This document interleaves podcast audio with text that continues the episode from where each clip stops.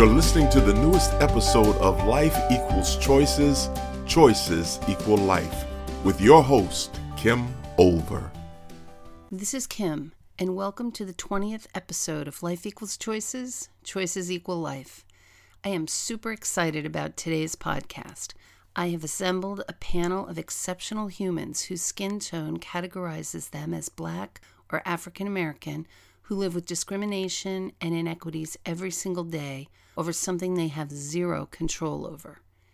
Many black and white people alike fear having a straight ahead conversation about race with one another because for blacks, it often isn't safe, and whites fear appearing racist for even having the conversation. Tune in if you'd like to hear what these four brave African Americans had to say to this white girl about what it has been like for them to live with darker skin in the US of A. My goal in doing this podcast is to provide a space for safe, honest, direct communication. As an ally yourself, I hope you will create safe spaces to start some conversations of your own. Let's help break down barriers. Allow me to introduce today's guests all of whom I am proud to call friends. The voice of Dr. Ruby E. Powell has been heard as a corporate trainer, motivational speaker, and professional development consultant. Additionally, Dr. Powell is an administrator, certified life career coach, workshop leader, and curriculum developer. She is the author of training curriculum and workshop materials. She uses her gift of teaching to motivate and encourage life change in people and organizations to facilitate professional and personal advancement through both naturally and spiritually. With more than 20 years of experience in the mental health field, a BA in psychology, and an MA in human development counseling from Bradley University in Peoria, Illinois, Felicia Houston is currently the Community Development Liaison for the Department of Psychiatry at the U Chicago Medicine at Ingalls Hospital. Felicia is also a licensed clinical professional counselor and a consumer wellness advocate. Marcus Gentry, also known as Dr. Respect, has over 30 years of experience as a professional speaker, performer, and thought leader in the areas of resiliency, relationships, and transition management, and whose background is in the field of addiction. D. Channsin Berry is an indie film director, producer, and writer. His company is Urban Writer Entertainment in LA. He has produced the films Black Line, Dark Girls, and coming soon, Dark Girls 2. I want to thank you all for coming to this podcast. I'm so looking forward to this conversation. I have put together these African Americans and I want to speak with them about what it's been like for them because I know I can't ask you, I, it's a mistake I've done in the past, to speak for the entire African American race about what it's like to live in the United States and be Black. So I'm not going to do that. I want to ask you what it's like for you. Specifically, we're talking about discrimination, oppression, and inequities my audience is mainly people who genuinely want to be allies, but they don't have an opportunity to speak with people and get to know people on a personal level. So I was hoping that was something that we could do today and really dive in a little bit. Who would like to start? I just want to hear about your experience. Well, I'll start. Um, as an African American female who currently possesses a doctorate degree, I've had a lot of discriminatory instances against myself.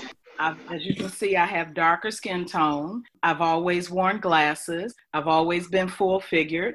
And I've always excelled in education.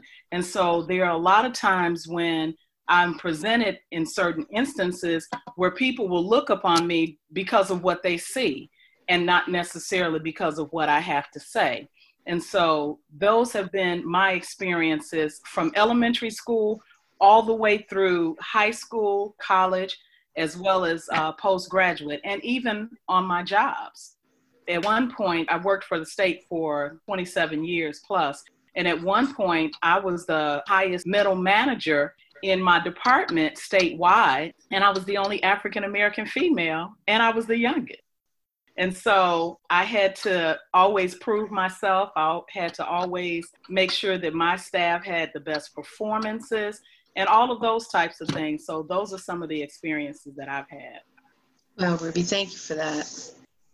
I can tell you there's a lot of different experiences at different point. One thing that stands out for me, I remember going to a casting agent that was my agent for commercials and print ads and things of that sort. And when I was taking in some shots and I had a photographer do quite a few shots, and she picked some of the ones that was there and this was a white female and she was very supportive of looking for opportunities for me to be in but what she said was she said we only want to pick the ones that you're, you're smiling in she said because being a black person and many of the people who choose you will be white they are not comfortable seeing you if you're not smiling. It looks intimidating to them so they'd rather see you smiling than not smiling and that's something that i've seen not only uh, with that particular agent but in other settings where if I'm around sometimes other white people and things of that sort, they assume that if I'm not smiling and grinning, that I'm angry about something.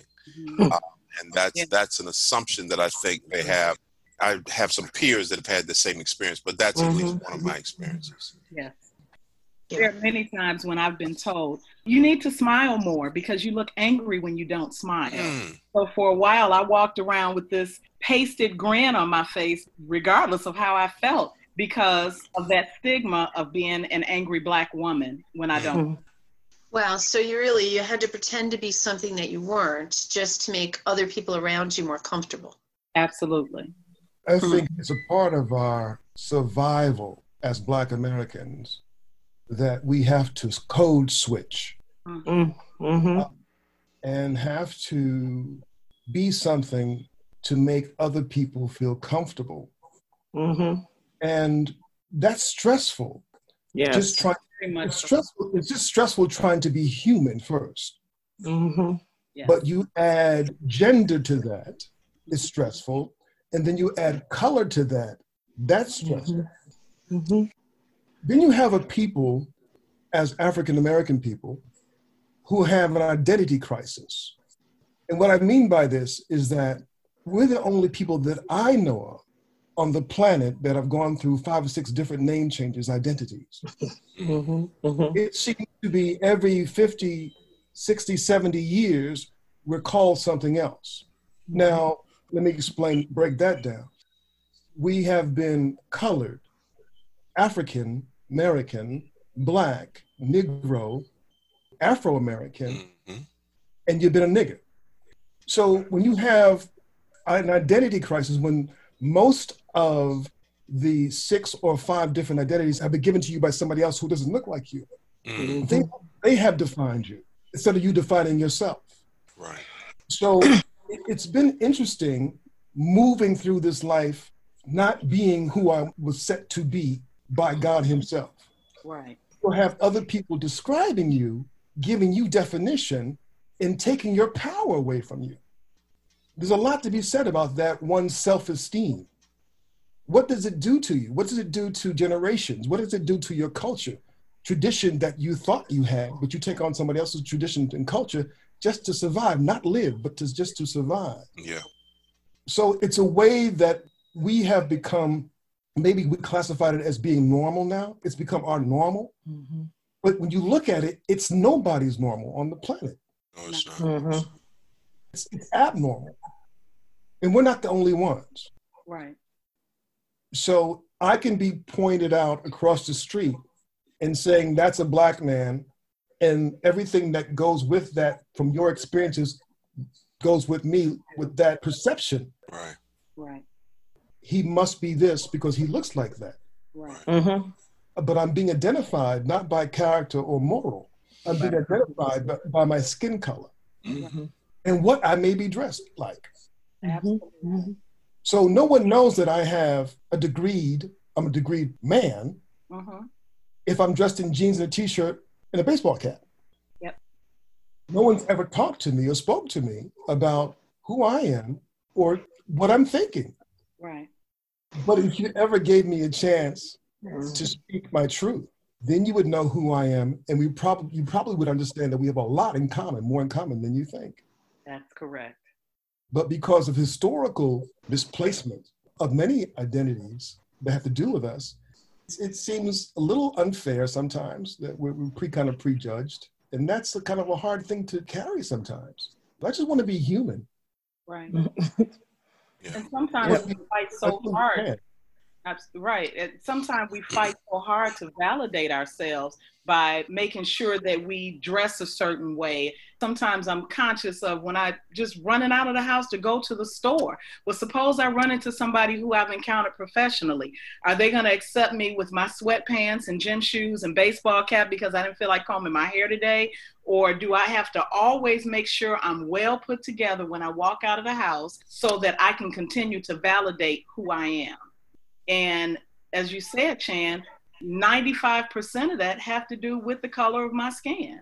Yeah. Them seeing me from a distance, not knowing me, but just knowing what I look like and having to answer for that. I would just add, Chan, when you were speaking, I was just thinking back. I was in high school when they announced that we would be called African Americans. And um, I went to high school. I went to Lake Forest Academy, um, and there was only maybe about 20 African Americans there. And I remember the majority having this conversation about what we should be called. And I was sitting there like, why are you a part of this conversation?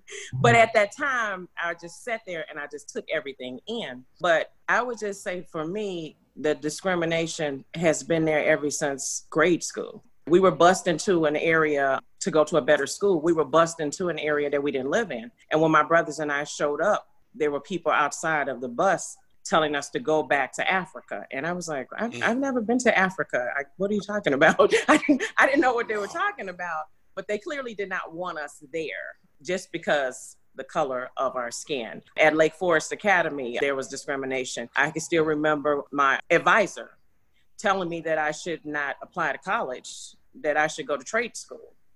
And I was like, based on what? This is a college preparatory school, and we paid a lot of money to go to that school. So why would I go to a trade school? But clearly, she didn't tell anybody else that. I would just say that when I think back over my life, I think that I've experienced and I've experienced it so much that it just has become the norm. It's like, oh, that's just the normal. That's what you get from people. But I would say recently I wrote in a book and I had to write to my 13 year old self.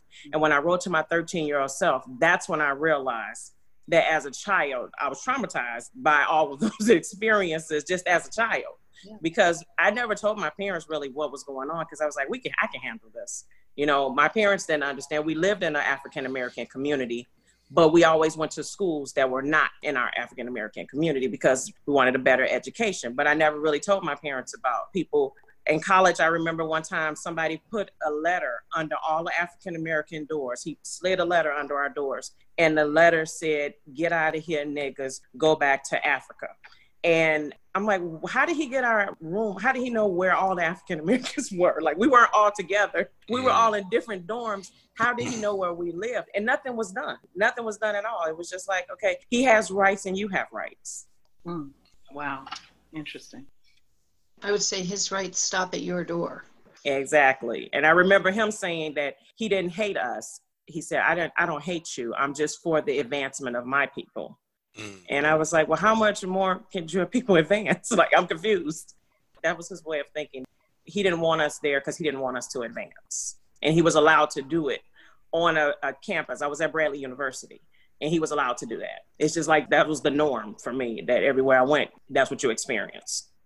Listening to you, one of the things that it reminds me of, and probably one of my personal missions, is to try to help people that look like me understand the privilege that we have, even though we didn't ask for it, even though I don't necessarily want it. It just exists. Like I have never had to think about the color of my skin. I just don't think mm-hmm. about it. Even when I found myself in an environment that was predominantly African American, I didn't think about, ooh, you're the only white girl here. The color of my skin is just not an issue for me. And I think that's part of privilege, right? That has to be part of the privilege that comes with being white. White people don't think about that. You have to think every day when you walk outside of your home, I'm a black man or woman, and that means something, especially when you're encountering white people, it means something. Can I add something for just a moment? Absolutely. Yeah. Privilege. That's a very, very interesting word that I know a little about. Having the history of punishment for being who I am has been traumatizing mm-hmm. to the spirit, to the soul, to the culture, and to the world. To be labeled as something less, to be hung for running away, to be whipped for speaking, to be shot for rolling down a window, to witness a rape of a daughter or a wife in front of me where I'm being held by men who don't look like me and watch that go down. To walk out of the door of your house in a good neighborhood, drive your nice car, and you know that you're a stop sign away from being arrested mm-hmm. Because you happen to be an African American man who's dressed well, living well, intelligent, and going to a great job. And you own the company. There's a lot to be said. There's fear on both sides. And I'm wondering, I'm asking the question right now for the first time I wonder what it is to live and not survive. Mm-hmm. I wonder what that feels like. I've had glimpse of living now. I'm 60 plus years old and I, I live pretty well, okay. But there's still times in my living that I feel like I'm surviving. Because mm-hmm. mm-hmm. I've been surviving for such a long time. Mm-hmm. And survival has become our norm, unfortunately. Which is shameful. It's very yes. shameful. You know, I was listening to Felicia talk about her experience at Bradley University. I went to high school at a very prestigious high school at that time. We were number one academically in the state of Illinois. We were actually 50% African American, 49% Asian, and 1% white. And then I went to the University of Illinois Chicago in the College of Engineering, where I was the only African American female in the College of Engineering. So I had to compete with white men, Asian men, very few white females, and I was the only African American admitted to the College of Engineering. Now, my life really did become a living hell because the University of Illinois did everything they could to make sure that I did not get an engineering degree from there. Mm. And needless to say, I didn't. I became a social worker. I ended up getting a liberal arts degree in criminal justice pre law because the pressure was too great. Yeah. It was way too great. I didn't look at it then as discrimination mm-hmm. of sort. Mm-hmm. Yeah. I just looked at it as I took it upon myself. I said, you know what? This is just too hard for me. I can't do this. I sold myself short because I didn't want to compete and fight with what I can now recognize and identify as mm-hmm. racism or as discrimination. Yeah. That survival became my norm. Mm-hmm. And yes, it's ludicrous. It's ridiculous. It shouldn't be. A lot of people have missed blessings because of this. Yes. The earth has missed blessings because of this. We kind of get in where you can fit in type of thing. Mm-hmm. Mm-hmm. But sometimes that's not enough. Right. Sometimes we want to fit in because this is where we're supposed to be. Yeah. You know, this is where we want to be. This is what our passion is. But the pressure can be so much sometimes that you mentally, spiritually just can't take it. Mm-hmm. Mm-hmm. Right. There's, enough, there's enough pressure just being human. Yeah. There's no reason why a sister couldn't be an engineer. Right. That's what she wanted. That's what I want. That's what we needed. Yes. mm-hmm. But she took a turn, not for the worst. Right. She took a turn to ease up her mental ability. Mm-hmm. So she became a social worker, which helps us too. Mm-hmm. Just think if she would have been an engineer, yes. Right. what she would have become. Right. Not for us, but for all of us. Mm-hmm. There's blessings being blocked by other people that sometimes walls we just can't get through or get under or get around or get over. Right. Yeah. So, how do you know when you're having a non survival day? How do you know when the day is better than just surviving? Does it ever get better than that? I think it does. It does. We can look at it as spiritual ways that the, the fact that I woke up this morning and I'm healed. Uh-huh. I woke up this morning, I'm not sick, and no one's around me is sick. I, I have food in my refrigerator, I have a car to drive, a gas in the tank, a couple of coins in the bank. you know, I've got my health. I've got mm-hmm. half my mind. right. And I don't even think it's a goal to not be conscious of what it takes to survive and stay healthy because the consequence of that is not a good thing. So there's not a day that I walk out that I don't have to at least be conscious. It's not a burden. I've become comfortable at being conscious about mm-hmm. what it takes, what I need to be aware of, how to move, how to operate, how to flow. And it's something that I and many of us have become accustomed to. And that's some of the things that allows me to keep going forward and, and not tap out because I know some others who have, have struggled and mm-hmm. and made it through some of the same thing. But just to speak very, very briefly about another layer of this that hasn't really been addressed, Ruby spoke about it briefly. And that's the assumption that we will have comfort once we get with our people because the oppressors is outside. But many hmm. of us have taken on the, the mannerisms and behaviors of the oppressor. And so the layer of that is being a darker skinned black male and to be a large, darker skinned black male is another level of this thing. So I had to personally not only be conscious of white outside perception of me coming in, but also among my own people who had mm-hmm. feelings about a darker skinned male mm-hmm. and whether that was acceptable or not, or whether that was good or not. And was the goal to be something other than that? Ruby spoke a little bit about that. Chan spoke about the importance of identity and that's where that comes knowing who we are, feeling comfortable with who we are. That's a major thing. And a lot of times the discomfort of someone else not accepting us is rooted in us really not feeling good about who we are. Because when we feel good enough about who we are, we're able to manage in an environment where other people don't necessarily value us, but at least we have a good sense of who we are. Yeah, and I think you make some great points, um, Marcus. I think for me, when I think back, I think as a child in grade school and high school, I think I lacked confidence mm-hmm. because of the discrimination. And I think it got better for me when my confidence was built up and then I didn't care what other people thought. There it is. So then I would go to the store with my sweatpants on. There I would purposely go and buy a new car with some sweatpants on and a hat on just to see if I was going to be discriminated against, just to see if I would get the treatment. And then to be able to sit in meetings and when the majority is in a meeting and you're the minority and they say something that's inappropriate, before I would just sit there and get angry. Now I speak up. I'm like, did you hear what you just said? Mm. Did, did, you think about what you just said? Because mm. that was real racist. Right. And, and this is why. I started using those moments as teachable moments because I realized that sometimes people just don't know. I don't think everybody knows what they're doing. They're not intentional with it. But I mm-hmm. feel that since I'm in the room, it's my duty to let you know that what you just said was offensive to me and this is why. So I think for me, it just took some maturity. And then once my confidence was built up. So now it's like if people say stuff and it's not appropriate, I just call them out on it because I don't care anymore what people think. I don't care. And I'm not going to go out and buy a certain car because you feel this certain way or buy a house in a certain neighborhood. I'm going to buy a house where I want to live and I'm going to get the car that I want to drive. And mm. I'm going to go to the grocery store however I feel like going to the grocery store because that's what everybody else does. So why can't I go to the grocery store without my makeup on?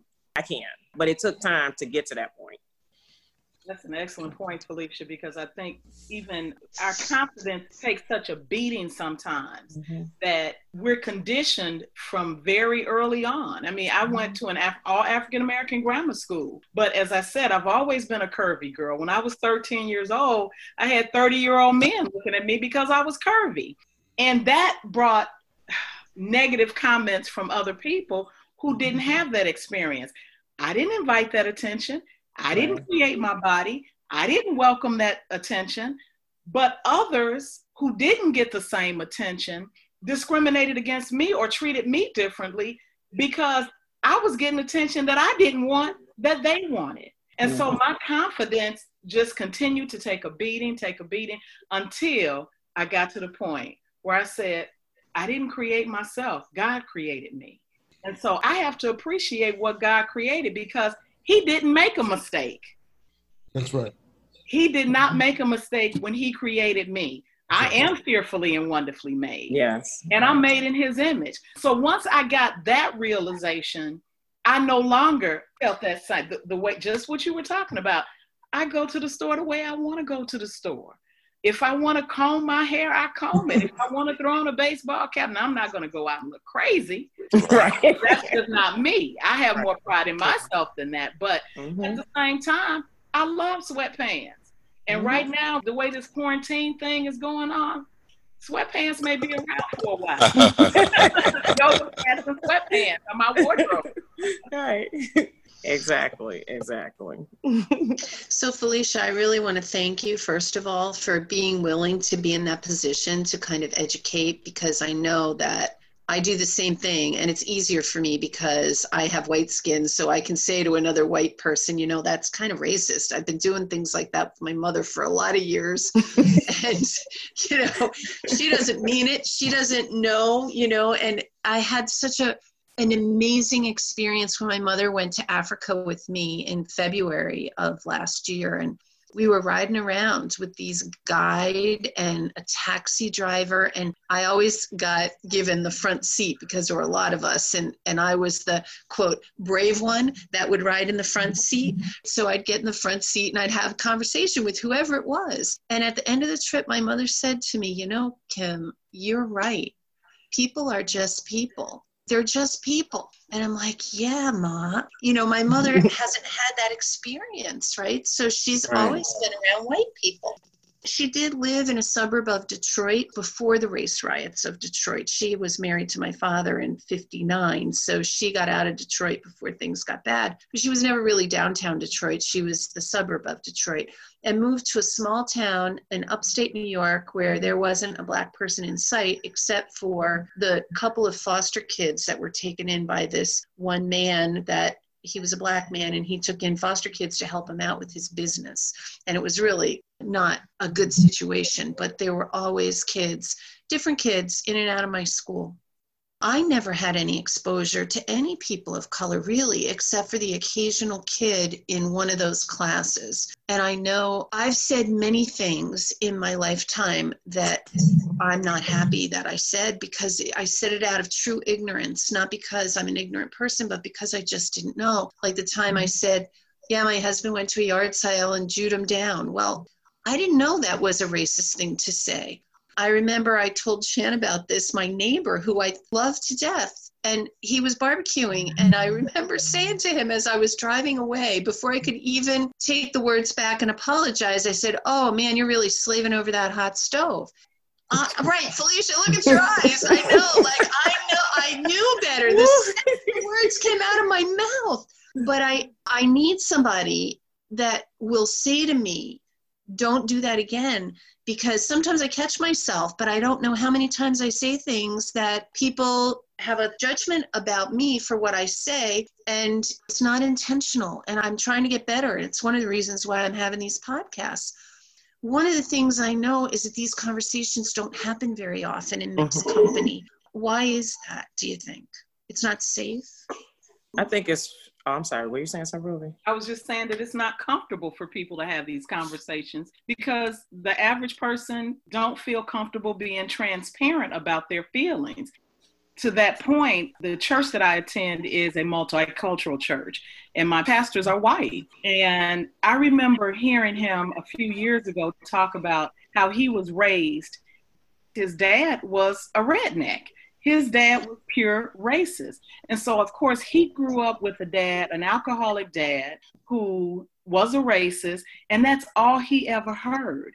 And so he made it his mission in life when he became a pastor in Tinley Park, Illinois, to make sure that he fostered multiculturalism. Mm-hmm. He does, yes. Yeah, and he makes it a point of making sure that everyone is welcome there a lot of times people don't know any better, but it's very, very uncomfortable for people to have the conversation because they don't know what to say when a, a Felicia and a Marcus and a Ruby and a Chan say, This is my experience and this is how it left me feeling. Mm-hmm. They don't know whether to say, I'm sorry,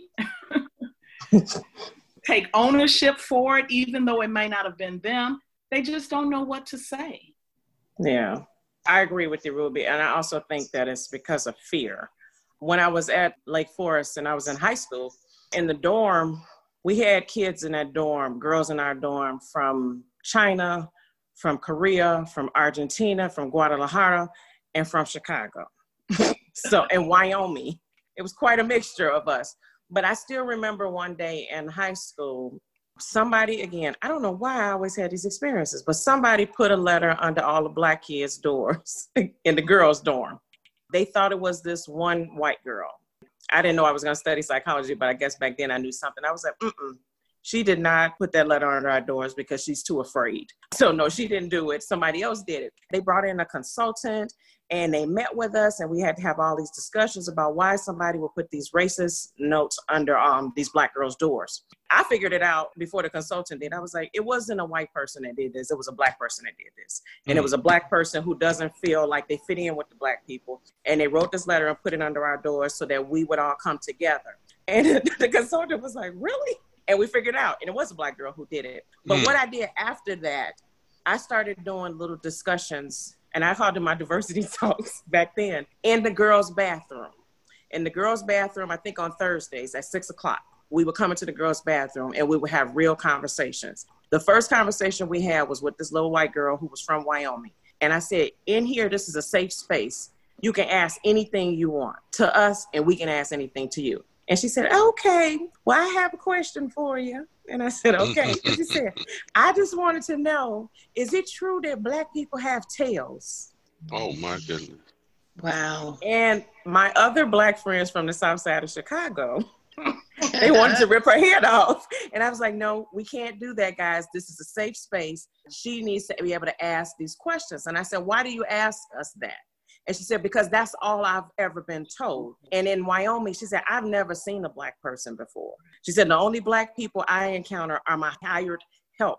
And we're not allowed to speak to them. We're not allowed to talk to them. So I really don't know. And I just told her, I said, no, we do not have tails.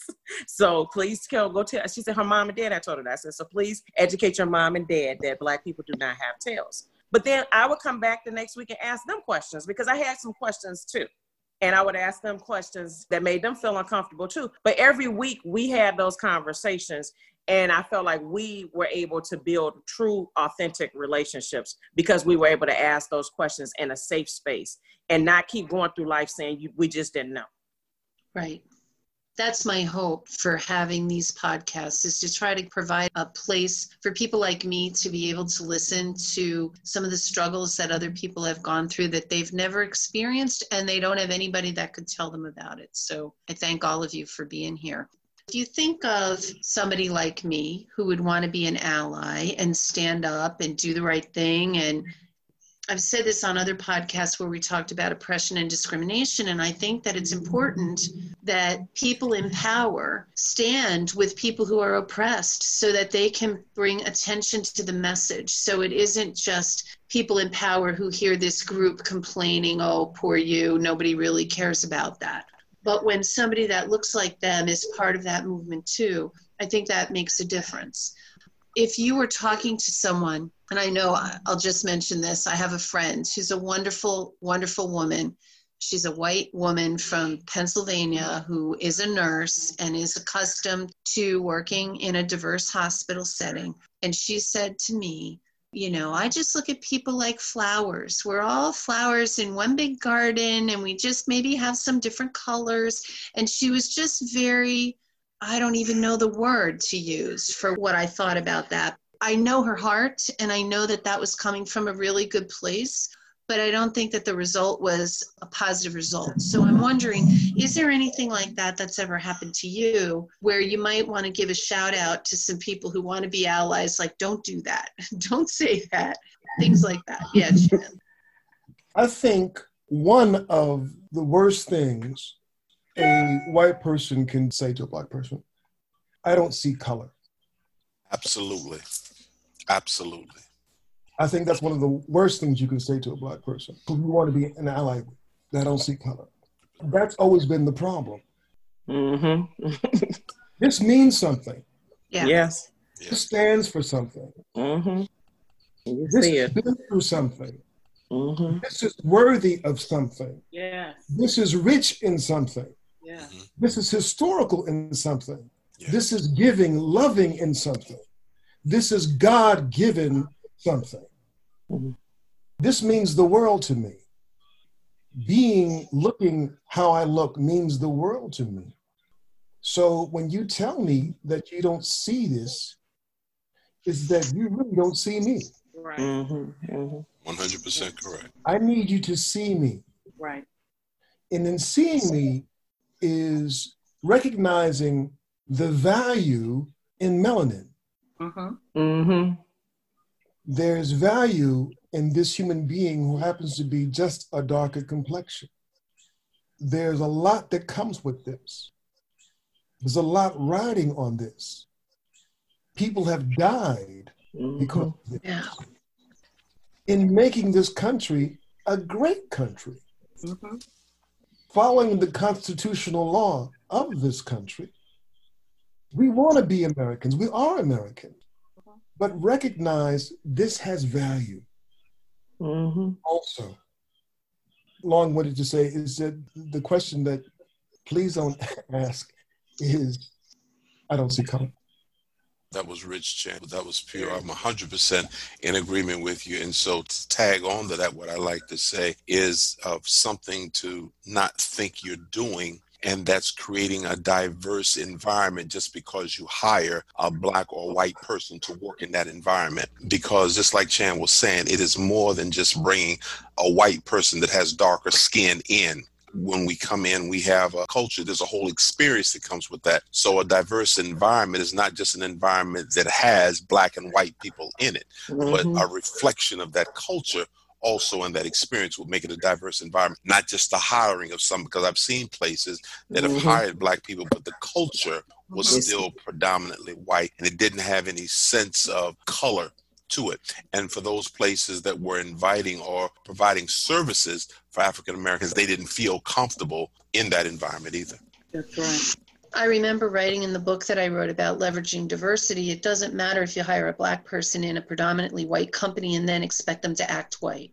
That's right. They have to talk white. That's they the have point. to dress white. They don't bring any of their diversity with them. You, the yeah, we want you here as long as you fit our mold. And that, to me, that's the difference between diversity and inclusion. That might be diversity. You have a little bit of color in your organization, but it's not inclusion. That is, you have to fit with what we want, and then we'll let you be here. But the minute you get too black, we need you out. Right. I would just add onto what Marcus is saying about the culture. So I worked at this one mental health place, and my manager was African American. He was the only African American manager, and he ended up being on the exec board, and he is now the CEO of that company. But one thing that I loved about him, he always told me, he was like, Felicia, he said, we have to be at the table. He said, because if we're not at the table, then the culture won't change. He said, but now that I'm at the table, I only know how to be me. And I love this about him. So he was a C-level person, but when they had their staff meetings, he brought flaming hots to the staff meeting. he brought who he was, love his it. authentic self to the meetings. And the white people will be like, oh my God, what is this? And he's like, these are flaming hots. this is what black people eat. And he didn't care. And now he's the CEO and he still is like that. And that's what I'm saying. I think, but you get to a point, you know, where his confidence is like, I'm going to be me. I'm going to show up in my authentic self and they're going to have to accept who I am. And that's when you have true diversity when people are asking you, did you bring those flaming hots today? Where can I find those? You know? yeah. so yeah, you know, so I have heard, I've heard ahead. diversity and inclusion described this way. Diversity is inviting someone to the party. Inclusion is asking them to dance. okay. yeah. yeah. That. That's a beautiful thing. So, any other words of wisdom for people who want to be allies, who are trying to stand up and do the right thing? I would just add to, I, I know um, one school brought me in to do something with it. Their African American basketball team went to a game down in central Illinois and they had a horrible experience. Crowd was predominantly white and they treated them very, very bad and they were traumatized. So when they came back home, the principal asked me to do something with them and i went to school in that area so i know what exactly what they were talking about but when i came in the principal who was white said something interesting to me she's like um, i know exactly how they feel And I was How? like, um, I was like, can we go into the room? Because I don't want to do it in front of the students. And what, what, do you mean you know how they feel? What are you talking about? And she was like, because you know my my kids are black. But you're oh, not. Oh, oh. Yeah. Oh, but you're not. but so, and I and I just explained to her. I said, please don't say that to anybody else black, mm. because you have no idea what it's like. Because your skin is white. When you walk out, you're white. So no, you don't know what you can have an idea of what it's like because mm-hmm. people may look at you different because you have black children, but it's not the same as you being black. So that's what I would just say that people who are interested in being allies don't don't say that that you know how I feel because you don't because my experience is different. But I know in the beginning, Kim, you were saying I think you said that some people they want to be allies, but they just haven't had the opportunity to connect. I would just challenge people that we all have the ability to connect. And right. some of my white friends even challenged me. They were like, all you do all your friends look like you? So if all your friends look like you, then that means you're not interested in diversity and inclusion because you don't have anybody that's different from you around you. Everybody is able to connect with someone who is different from them. And so I would just say if you are truly trying to do that, do it. Like my boss is white. He lives in Geneva. I live in South Holland, in the south suburbs, grew up on the south side of Chicago. He and I have the most interesting conversations. He will ask me, Felicia, I heard this. What does that mean? Because I don't know. And then I would ask him questions, and then we just laugh and we go on about our day. But you have to use those opportunities, you know, to grow and ask questions. And I think everybody is able to do that, regardless of where you work or what type of position you have. Thank you for that. I think that's absolutely right. And I would just add to that. I remember a couple of years ago, I can't even remember what was going on in America at the time, but my pastor preached a series about discrimination and, and, diversity and all of that. As I already said, he's a white man who was raised by a racist father. He asked all of us, he said, When was the last time that you invited someone of a different nationality to dinner or to mm-hmm. a meal? And he said exactly the same thing that Felicia just said, that her friends challenged her with. If you are always with people that look like you, it means that you're not intentional about connecting with other people. Because sometimes we don't put ourselves out there to network with other people for whatever reason the thing that I would say to a person that's being an ally is be conscious of your speech. Just like you've already said, Kim, and like Felicia said, challenge those racist statements that you hear. Don't be afraid to say, hey, that's not cool. Or I didn't like the way I felt when I heard that. Whether you're a white woman, a white man, a black woman, black man, be okay with saying, I didn't like the way that made me feel when I heard you say that. Yeah, thank you for that. Do you have any closing comments for the audience? I would say that the challenge continues for us to be comfortable with ourselves first in who we are. The challenge continues to do that and being free enough to be who we actually are. That challenge is greater or lesser depending on when and where you go and not to go into a whole other subject, but to show the challenge that goes with, because I heard Felicia mentioning and Ruby saying, I'm not comfortable to go wherever I am and just kind of be who I am. That's great. That's a beautiful thing. But I know that with me going into certain environments where they still do evaluations on how well they like you, mm-hmm.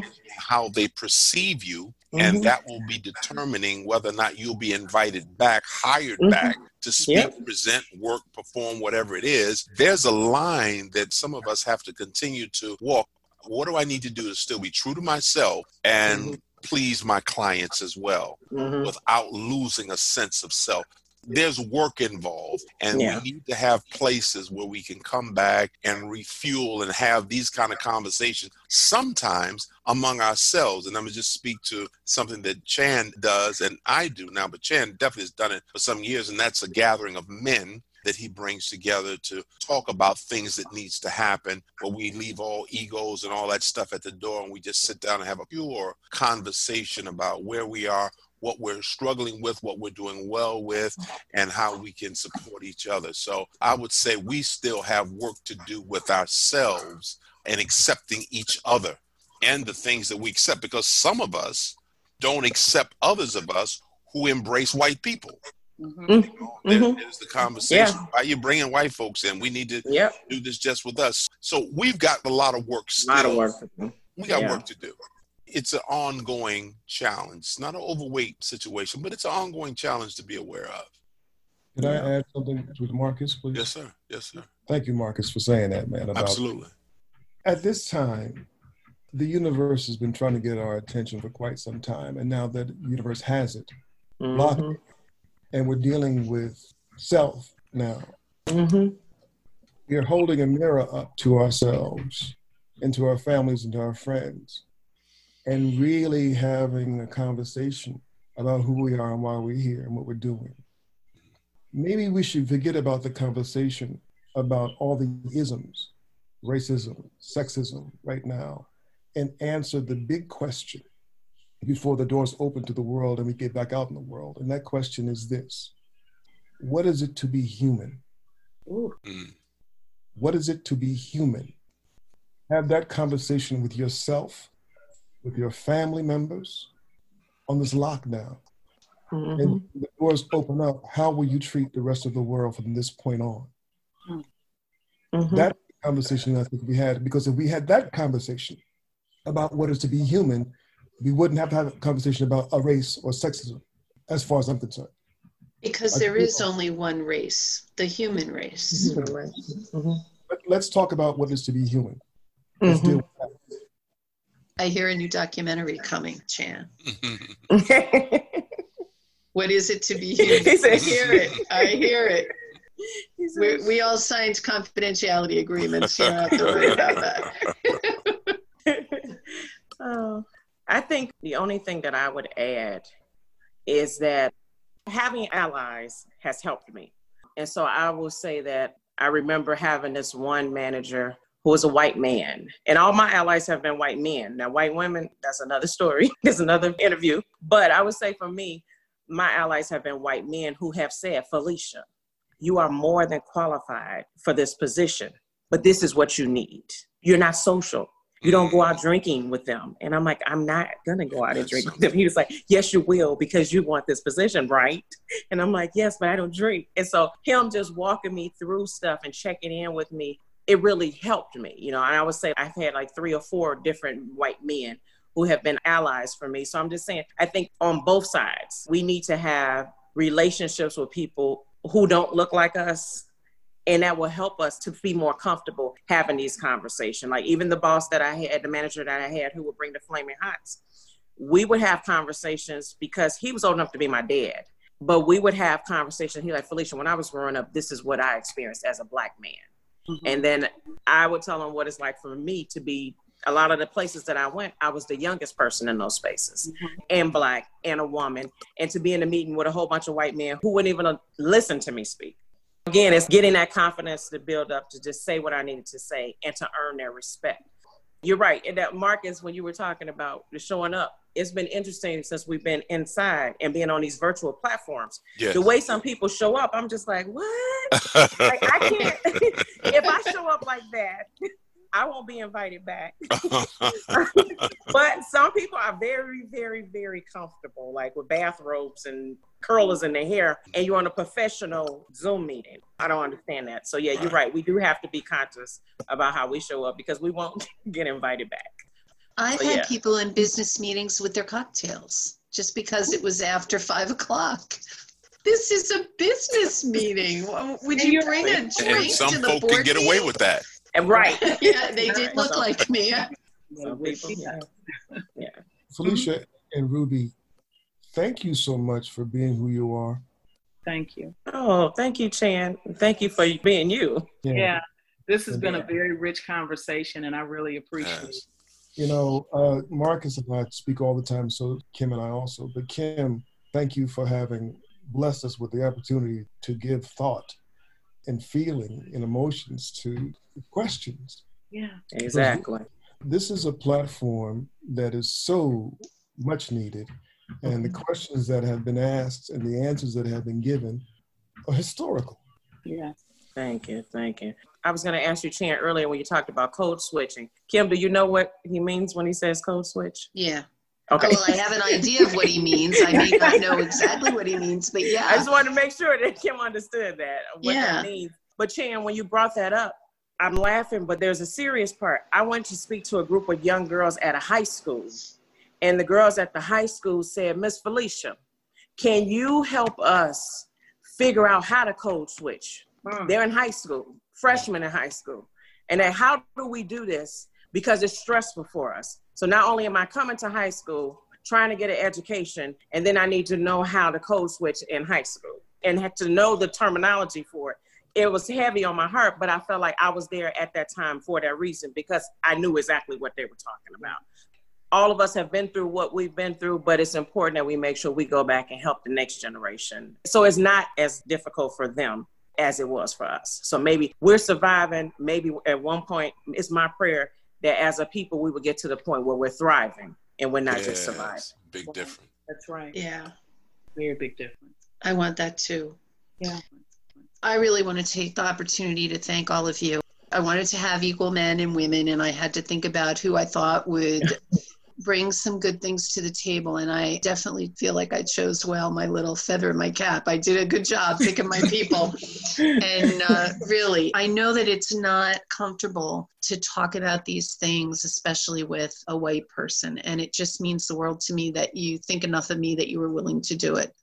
My heart is full, and I thank you. And I think that there will come a time when I do this again I talked to the women. I did one on um, discrimination against women in business, and I said I'd like to do this again with some men and have the conversation between men and women. And I think I might like to do it with black and white people too. But again, mm-hmm. choosing the right people. I mean, I'm not going to be bringing on racists on my show, but I know racists. It's not like I don't know them. I know them. I married a man whose grandmother was a KKK member this was in the north too i mean i felt like kkk was something that was southern but it was mm-hmm. pervasive everywhere so i know those people i think it was the movie higher learning at the end of the movie the one word that it showed on the screen unlearn mm-hmm. mm-hmm. and i really feel that that's part of my mission in life is to help people unlearn that black people don't have tails or I remember my mother told me once, and I think she must have told me this.